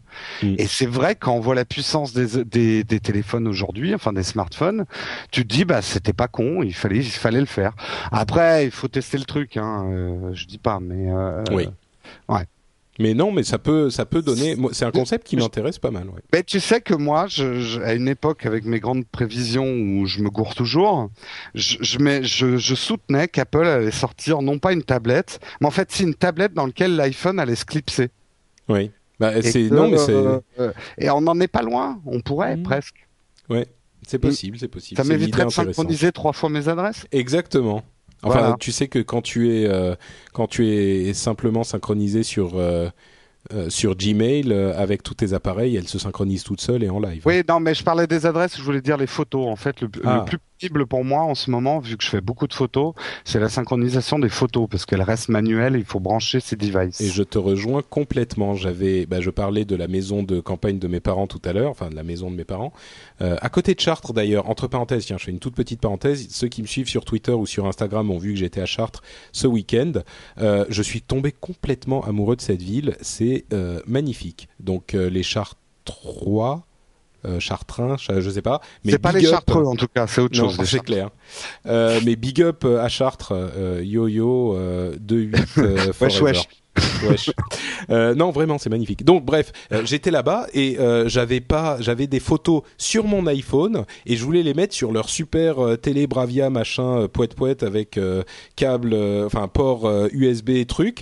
Et eh ben, impossible de sortir les photos de mon iPhone parce qu'il était pas, il est pas synchronisé avec mon ordi portable que j'avais là-bas. Donc, j'ai été obligé de me connecter sur le même réseau Wi-Fi, d'utiliser CC qui est devenu iPhotos qui vous permet de downloader les photos euh, directement depuis l'iPhone quand vous êtes euh, connecté sur le même réseau Wi-Fi, de les downloader, de les coller sur une clé USB, de les mettre dans la télé. Enfin, c'était l'horreur. Alors que, enfin bon.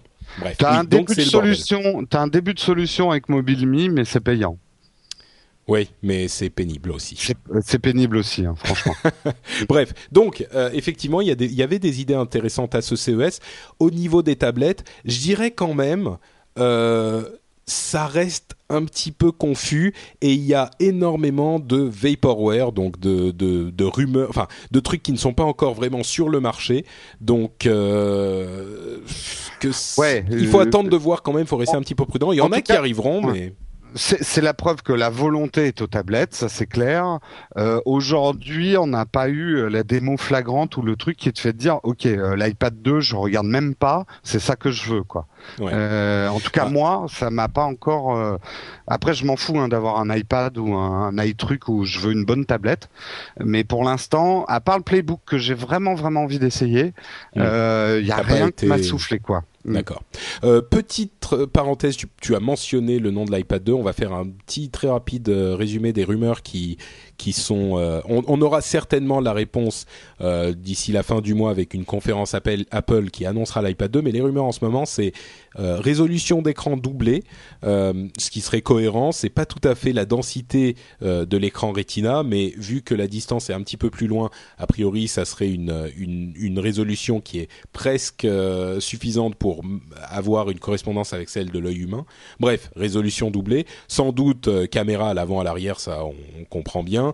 Euh, peut-être port euh, pour carte SD, euh, pour importer les photos sans avoir besoin du petit dongle, possible. C'est pas complètement impossible. Hein. C'est non, c'est pas impossible et ça serait pas complètement con. Ouais. et il y a aussi des rumeurs d'un port USB, ça j'y crois un petit peu moins. ouais, ça, ça me surprendrait. Ou alors ils vont faire un port USB mais compatible uniquement avec Apple. c'est possible.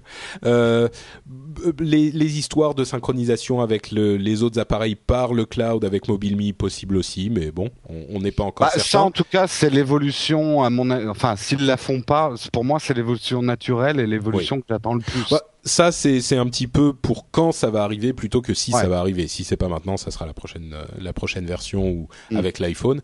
Euh, et euh, un autre truc intéressant, peut-être pas pour tout de suite non plus, mais le l'OS 4.3 euh, a énormément de, euh, de, de, de manipulation avec genre 4 doigts ou 5 doigts pour euh, revenir à l'écran de d'accueil, etc., qui pourrait laisser penser que dans une version à venir, l'iPad pourrait perdre son bouton Home Mm. possible. Ça pourrait arriver. Ça a l'air d'être la tendance, plus de boutons Ouais. du tout.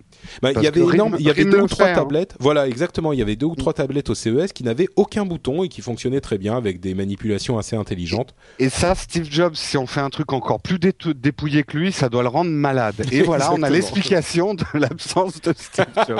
Il a des boutons, en fait.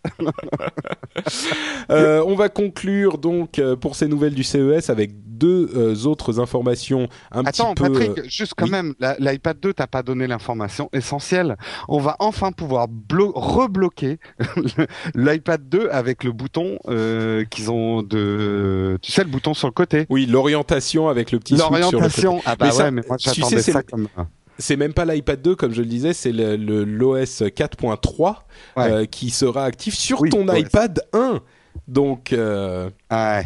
tu, tu pourras tu pourras l'avoir. Est-ce que est-ce que tu vas revendre ton iPad 1 pour t'acheter un iPad 2 Je- J'attends de voir. Je suis très content de mon iPad 1 et puis tu sais, je Ouais. suis plus à courir après les dernières nouveautés.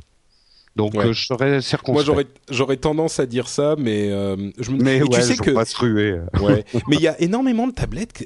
oh, oh, si elles, si elles sortent, si je peux en avoir une dans mes mains, euh, franchement, il y en a qui me plaisent beaucoup, quoi. Et il n'est pas exclu que je dise au revoir à mon iPad potentiellement. Oui, oui, ah, oui, oui, moi, euh, comme j'ai dit tout à l'heure, moi je veux une bonne tablette. Après, je m'en Ouais. fous de la marque. Hein. euh, On est d'accord. si ça fait tout ce que ça fait et des trucs en mieux. euh, Après, c'est vrai que comme on présente Upload, moi je suis un peu plus sensible aux innovations que je ne le serais si j'avais un autre métier.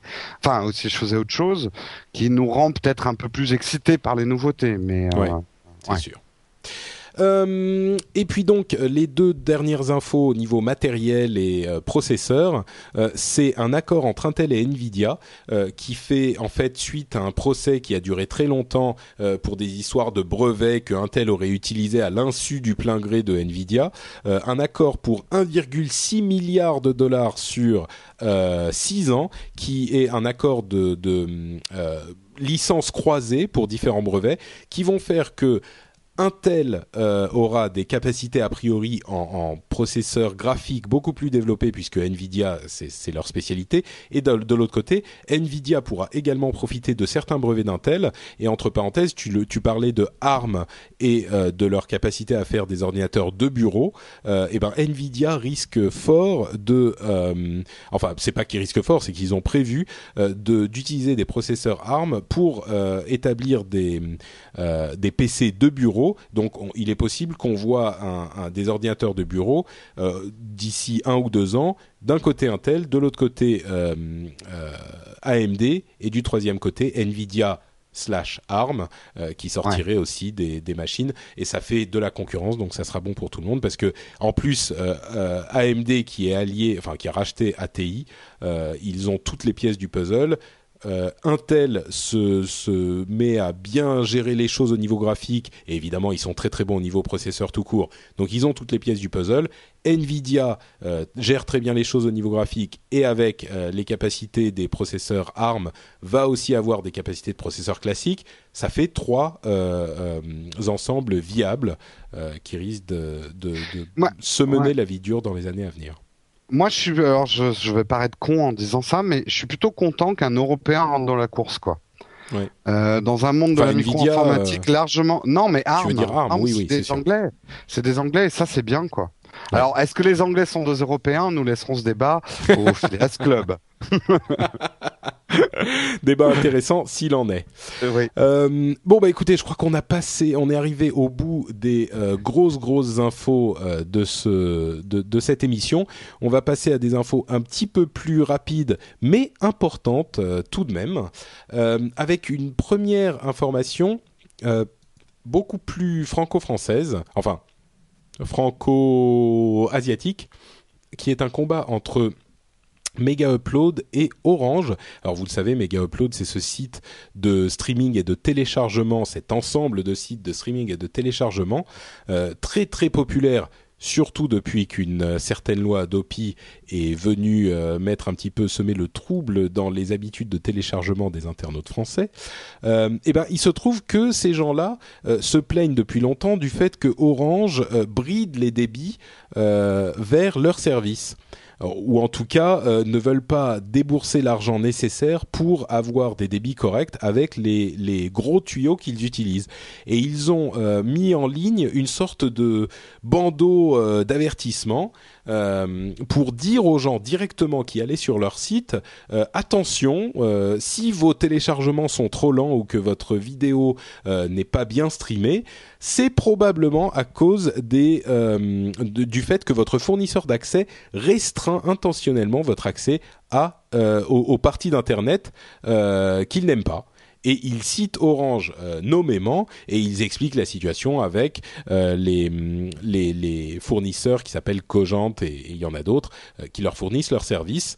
Euh, et ils disent si jamais vous avez ces problèmes-là, essayez de vous rediriger vers une, un autre fournisseur d'accès qui ont une excellente connectivité sur toutes les parties du web, comme SFR ou Free.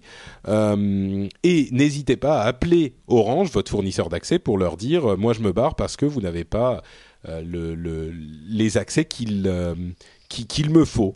Euh, évidemment, Orange a dit non, non, mais vous vous foutez de notre gueule, pas du tout. Nous sommes dénigrés. en fait, c'est Cogent, les autres qui veulent pas faire ceci et cela. Cogent qui revient dans le dans le la bataille en disant non, non, mais effectivement, Orange, ils veulent pas acheter plus de débit chez nous, donc forcément, ils n'ont pas accès à tout Internet c'est ce qu'il en ressort, c'est que c'est assez intéressant de voir comme Mega Upload prend à témoin ses utilisateurs euh, pour euh, les engager, les, encourager à euh, bouger contre Orange. C'est une méthode directe et radicale et plutôt intéressante. Ouais, c'est c'est très inquiétant, moi je trouve euh, ces histoires-là. Euh, nous nous on est euh, les gens le savent, hein, No Watch. si un jour on se prend de grippe avec, parce que Orange produit du contenu aussi. Si un jour ça leur plaît pas le contenu qu'on produit, bah tous les gens qui seront sur Orange et pourront pas regarder du No Watch, ça me plaît pas ces histoires. Hmm. On hmm. est d'accord. D'où l'importance de la neutralité du net. Exactement. exactement le même débat, mais on le rejoint un petit peu si effectivement il y a un blocage euh, volontaire d'Orange, ce qui n'est pas encore complètement avéré. Euh, mais effectivement, c'est quelque chose d'important. Euh, autre news franco-française, c'est l'OPSI 2, donc la fameuse loi qui a été votée il y a, enfin, elle est en cours de, de, validation, on va dire, et de vote final ces jours-ci et ces semaines-ci. Et je voulais en parler juste rapidement parce qu'elle fait énormément de bruit euh, sur Internet en ce moment. Corben en a beaucoup parlé sur Twitter, euh, on en a beaucoup parlé.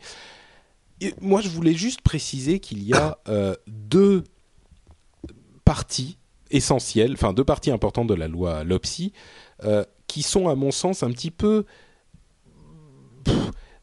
mélangées et on a tendance à jeter tout ensemble en disant voilà, c'est euh, le gouvernement Sarko et c'est n'importe quoi du début à la fin. Pour moi, il y a une partie cohérente et une partie inquiétante.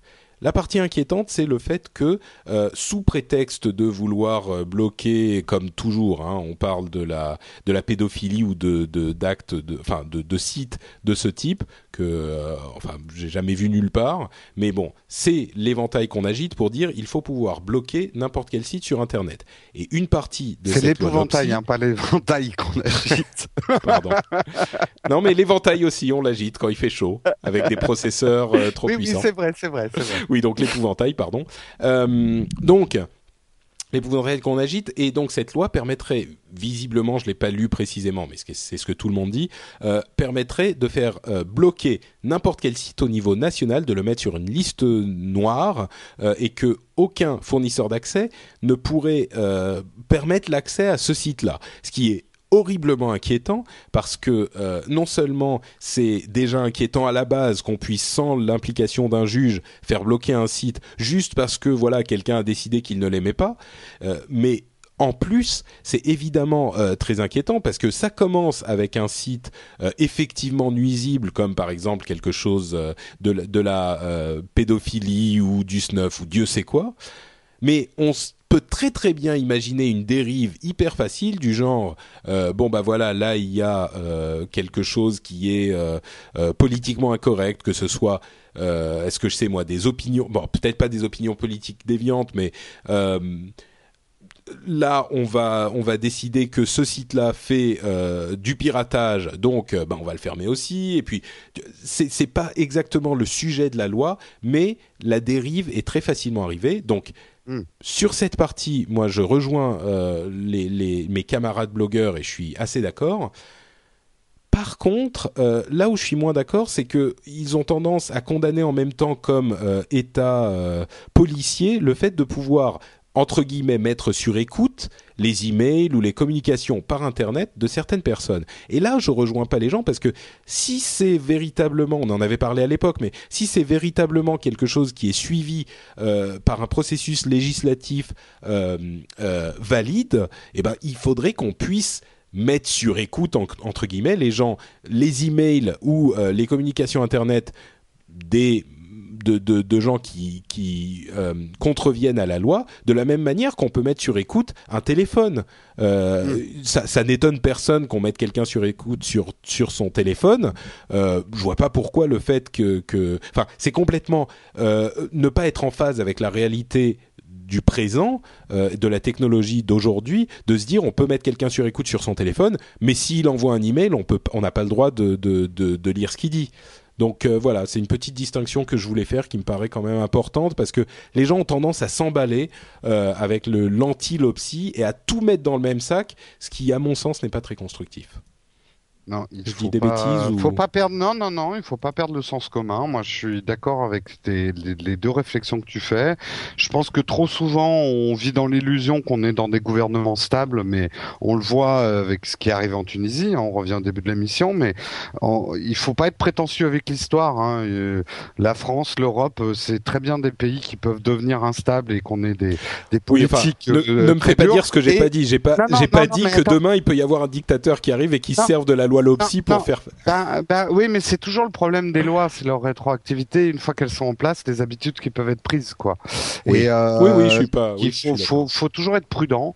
Euh, et mais je suis d'accord aussi avec euh, de, ton, ton objection qui est, on doit pouvoir écouter les gens qui mettent, enfin, qui sont des menaces pour euh, pour notre pays ou voilà comment comment voulez-vous que James Bond travaille s'il peut pas écouter les emails maintenant? Hein, franchement. Et c'était exactement ce que je disais. Merci de l'avoir mis dans des termes que tout le monde peut comprendre. Euh, autre nouvelle plutôt marrante euh, pour la, la fin du monde euh, par euh, ordinateur assisté. Euh, Watson, l'ordinateur d'IBM qui joue au Jeopardy, a réussi à gagner son match préliminaire contre deux champions du Jeopardy. Euh, et et c'est de la même manière que Big Blue qui jouait aux échecs contre Kasparov euh, avait fini par gagner. Et ben là, Watson a joué de manière complètement euh, transparente au Jeopardy. Il a compris les questions, enfin plutôt les réponses, et il a gagné contre des champions du Jeopardy. C'est pas la vraie, euh, le vrai match qui aura lieu dans quelques semaines ou quelques mois, euh, mais dans ce match préliminaire, il a déjà gagné. C'est invraisemblable quand même. C'est une machine d'IBM qui a, qui, a, qui a fait ça. Ouais, non, moi je serais impressionné le, le jour où il y aura un ordinateur qui, qui participera à la Star Academy. Là, ça prouvera la supériorité à l'homme. Euh, on voit que tes références sont d'une qualité bien plus grande que les miennes.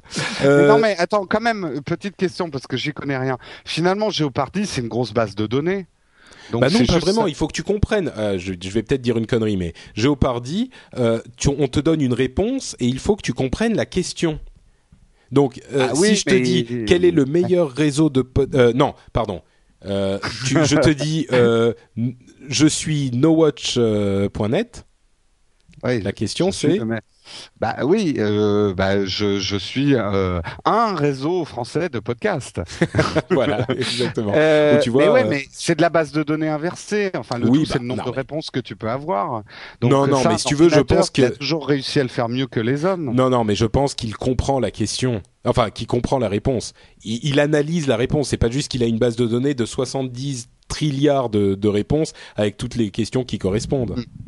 Ouais. Ah non, sinon c'est Pour l'instant, à chaque fois qu'on m'a expliqué l'intelligence artificielle, euh, bah, finalement, ça revenait quand même à des calculs hyper rapides de base de données. Ah bah bien sûr, bien sûr, mais euh, là c'est, enfin bon, euh, tu sais même un truc comme euh, un truc comme euh, Kinect qui détecte les mouvements, c'est du calcul hyper rapide de base de données, c'est ce que fait oui, un oui, bah oui, oui, oui, oui. Donc pour l'instant, je, je, je, je, je suis impressionné parce qu'ils sortent des machines avec des puissances de calcul. Mais tu sais, j'irai Enfin, même plus loin. Euh, il n'est pas du tout impossible que ton cerveau qui fonctionne actuellement plutôt correctement, euh, ça soit également un, un, système de calcul de base de données euh, non binaire et très complexe, oui, mais quand même. Mais il y a, y a, un truc qui change tout dans le cerveau humain. J'ai vu un truc sur les échecs et les cerveaux, euh, les, les, les, ordinateurs qui jouent aux échecs.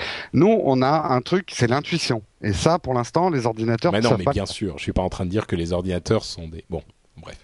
Bon, euh, bref. partons. C'est un autre débat euh, qu'on aura peut-être euh, un autre jour euh, sur Upload, par exemple. Euh, Donc, euh, autre nouvelle plutôt sympa, c'est le nouveau Microsoft Surface. Je ne sais pas si tu l'as vu, mais il est super beau, euh, beaucoup moins cher. Il coûte seulement 6000 dollars, 6600 dollars, je crois, ce qui est la moitié du prix qu'il coûtait avant. Et surtout, il est euh, hyper hyper fin, c'est-à-dire enfin hyper fin, c'est pas une tablette mais c'est une vraie table là où c'était l'ancien était une sorte de bloc de coffre hyper gros. Euh, le Surface hein, pour ceux qui savent pas, c'est cette table tactile de Microsoft qui est sortie euh, avant même l'iPhone, quelques mois avant, il l'avait présenté et c'est un écran immense sur lequel on peut faire plein de choses et c'est une table. Et le nou la nouvelle version est moins chère, beaucoup plus plate, c'est une vraie table qui ressemble à une table qui est pas un énorme bloc et qui est super bien faite, encore plus réactive, etc. Euh, moi, j'ai trouvé que c'était un bon nouveau prototype, même pas un prototype, elle est en vente, hein, mais euh, un- une bonne machine de Microsoft. Ouais, à 6000 euros, euh, je vais attendre encore un peu, hein, je passe. Bon, c'est pas pour tout, non, mais pour les commerces, pour les, oui, oui, pour les mal. commerces, non. Par contre, de toute façon, c'était à ça que c'était destiné Surface. Hein. tout à fait. C'est ouais. Euh, euh, Groupon euh, s'est fendu du, communiqué de presse le plus drôle que j'ai lu depuis longtemps pour annoncer qu'ils avaient levé un, euh, quelque- euh, environ euh, 950 millions de dollars. On parlait de Groupon il y a un mois, enfin quelques semaines. Vous en vous, vous- vous- référez-vous aux épisodes suivants si vous connaissez pas l'histoire, mais deux phrases que je retiens, euh, assez intraduisibles. Le, titre du communiqué de presse, c'est Groupon raises like a billion dollars. Pour traduire, c'est ouais, euh, Groupon euh, a, levé euh, genre un milliard de dollars, quoi. Mais vraiment, ça c'est le titre du communiqué de presse. Et euh, ils, ils disent aussi à un moment, euh, dans, vous savez, les communiqués de presse, c'est toujours des trucs un petit peu pompeux où on se fait mousser. Ils disent euh, l'année dernière, Groupon a été nommé la, la société à la croissance la plus rapide au monde par Forbes Magazine et le meilleur site du web par l'une des publicités du groupe de Groupon. C'est- fort, non? Mettre ça dans Ouais. un communiqué de presse quand tu lèves un milliard de dollars. Enfin, je sais pas, moi, ça m'avait fait. euh, ça Je, m'avait fait je, marrer. je, je sais que le sujet était abordé par le web et démenti par certains, le web euh, 2010. Euh, moi, je, trouve quand même que tout ça commence à sentir la bulle spéculative. Ça sera peut-être pas la même que dans les années 2000, mais euh, ça sent un peu le tout et n'importe quoi. Bah, écoute, Euh, Groupon a effectivement une croissance monumentale, mais bon. À côté de ça, à côté de ça, euh, MySpace est ramené aux dures réalités de la vie en licenciant euh, environ 600 personnes, ce qui représente 50% de leur staff. Et euh, News Corp est en train de parler du fait de revendre My- MySpace. Euh, c'est une déchéance effroyable pour ce pauvre site qui aurait pu faire quelque chose, qui aurait pu se réinventer, mais qui a vraiment été Surtout sclérosé. quelle- quelle- quelle absence de réactivité. Alors, je sais qu'ils Ouais. changeaient de patron tous les 15 jours, mais euh, ils avaient le temps quand même de réagir. Hein. Mais tu sais, ça semble être. Enfin, je suis sûr qu'il y en a et que je ne les vois pas, mais j'ai l'impression que euh, toutes les sociétés qui ont été rachetées par des grands groupes euh, se sont sclérosées et n'ont pas réussi à évoluer Ouais. quand ils auraient dû. Enfin, là vraiment, j'ai du mal à penser à une société qui a, au, au mieux, rien ne se passe.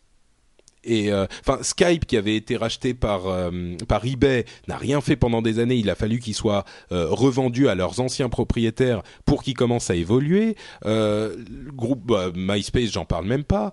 Il y a énormément d'exemples de, trucs vendus à AOL, à Microsoft, à même à Google, qui sont qui sont bon, genre Feedburner et des trucs comme ça. Ils sont plus ou moins à un niveau stable. Flickr qui est chez Yahoo maintenant n'est- marche très très bien, mais ils n'ont pas évolué ou presque pas évolué depuis euh, des années. Enfin, euh, Cédric donne l'exemple de YouTube. Effectivement, Google a, quand même bien géré YouTube, mais sans non plus en faire quelque chose. Enfin, je sais pas, YouTube, ils auraient pu monétiser l'aspect euh, streaming de, de films. Il y a un magasin de, de, de location sur YouTube, mais enfin personne n'en a jamais entendu parler. Euh, ils ont vendu 48 vidéos euh, en Angleterre sur l'année. J'ai- Jérôme, tu que- silonnes. Tu silonnes. Ah, ok. Encore, c'est trop long notre émission. Android, oui, il a évolué, mais Android, c'est un truc qu'ils ont racheté parce qu'ils avaient besoin d'une certaine technologie.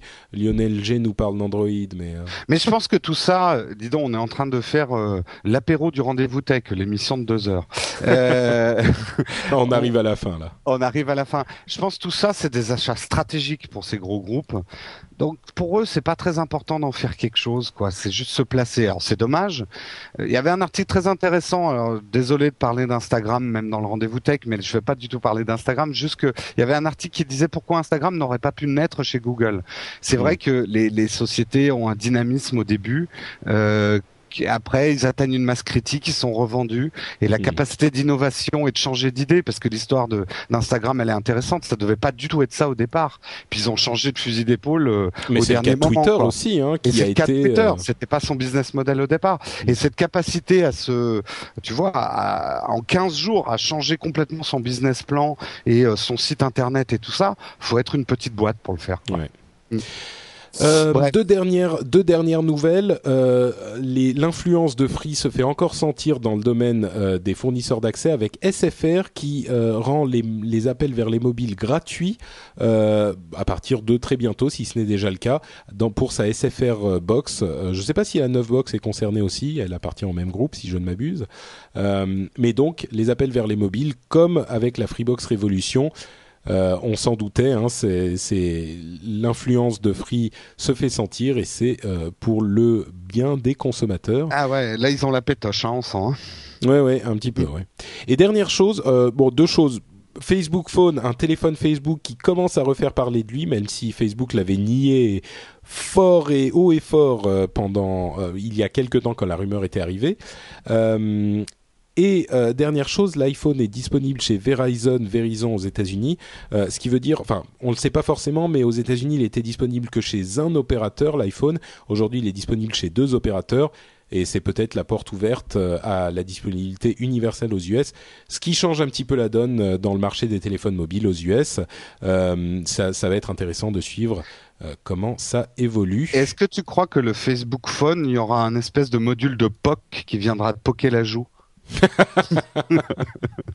ça serait pas mal. hein.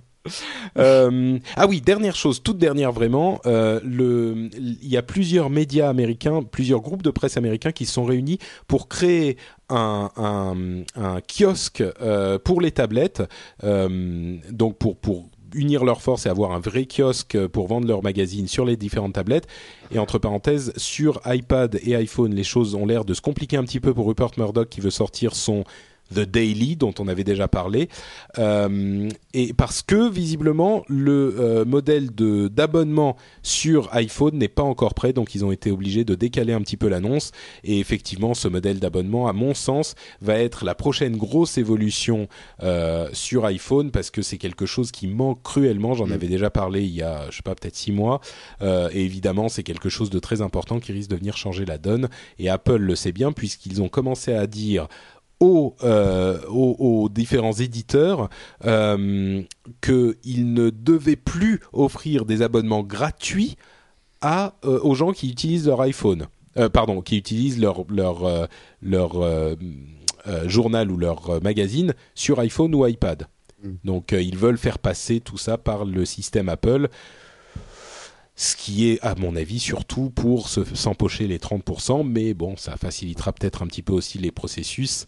Euh, on verra ce que ça donne dans les semaines à venir. Tout à fait.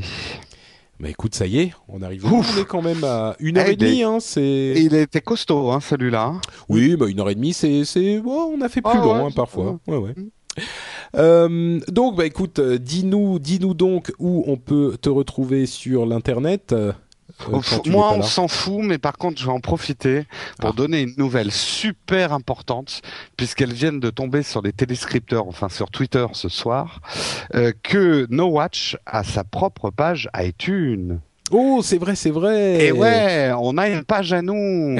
Alors allez la découvrir. Euh, ça, on est, on est super fiers parce que c'est c'est quelque chose euh, qu'on voulait depuis longtemps et qui est pas forcément facile à avoir. Et, euh, et maintenant on l'a quoi. Donc Oui. euh, euh, c'est un c'est un nouveau pas euh, pour. Je vais essayer de sor- sortir une formule comme euh, les, les astronautes, mais je sens que je vais me prendre les pieds dans le tapis. Non mais vas-y, vas-y, on t'écoute maintenant. T'as commencé. Euh. c'est un c'est un petit pas pour No Watch, mais un grand pas pour le podcast indépendant francophone. Euh, Non, mais c'est Ouais. vrai que pour l'instant, il y a que des, des gros médias qui ont cette page officielle. Parce que je réponds à la chatroom, oui, c'est Apple qui décide. hein. Nous, on n'y est pour rien, en fait.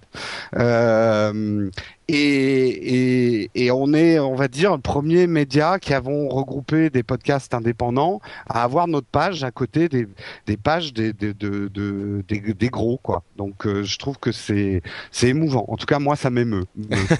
Bah écoute, moi je t'avoue que oui, c'est vrai qu'on a on a essayé et travaillé longtemps pour pour l'obtenir et, et effectivement on a on a la chance de alors, on n'est certainement pas les premiers, mais en tout cas, euh, enfin dans le monde, mais en tout cas, c'est Non, vrai qu'il n'y en a pas Revision beaucoup en. France. Ouais, Revision Free euh. Tweet en a une aussi, mais enfin, c'est vrai que euh, être placé au même niveau que ces grands messieurs du, du podcast indépendant, ça fait quelque chose. Donc euh, voilà, donc la page euh, No Watch sur iTunes, euh, c'est ça commence depuis aujourd'hui et euh, on en est très très content et très très fier. Donc euh, je vais me contenter de vous donner moi aussi euh, euh, ce lien si vous voulez nous retrouver. Il y a plein de podcasts super top moumoute, euh, peut-être euh, certains auxquels vous n'avez pas forcément pensé, euh, certains que vous n'aviez pas forcément, enfin que vous, dont vous ne pensez pas forcément qu'ils vous plairaient. Euh, allez vous balader là-bas et puis vous pourrez voir qu'il y en a plein qui sont euh, vraiment sympathiques. Donc on vous remercie de votre euh, fidélité. On va remercier encore une fois Mehdi d'avoir été présent avec nous et on espère que tout va bien, tout va continuer à bien se passer ou en tout cas tout va bien se passer en Tunisie. On vous donne rendez-vous dans euh, deux petites semaines pour un prochain épisode du Rendez-vous Tech et d'ici là on vous souhaite euh, de très bonnes semaines et on vous fait de grosses bises. Ciao à tous. Plein de. Ciao, ciao.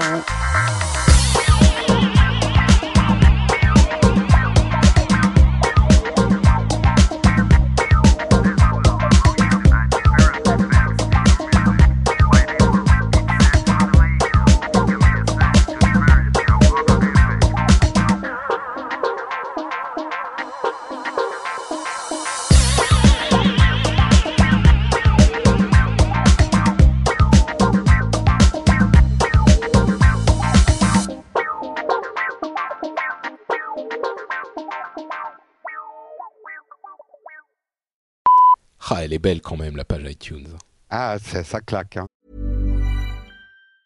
Mom deserves the best, and there's no better place to shop for Mother's Day than Whole Foods Market. They're your destination for unbeatable savings, from premium gifts to show-stopping flowers and irresistible desserts. Start by saving 33% with Prime on all body care and candles. Then get a 15-stem bunch of tulips for just $9.99 each with Prime. Round out Mom's menu with festive rosé, irresistible berry chantilly cake, and more special treats. Come celebrate Mother's Day at Whole Foods Market. Normally, being a little extra might be a bit much, but not when it comes to healthcare. That's why United Healthcare's Health Protector Guard fixed indemnity insurance plans, underwritten by Golden Rule Insurance Company, supplement your primary plan so you manage out of pocket costs. Learn more at uh1.com.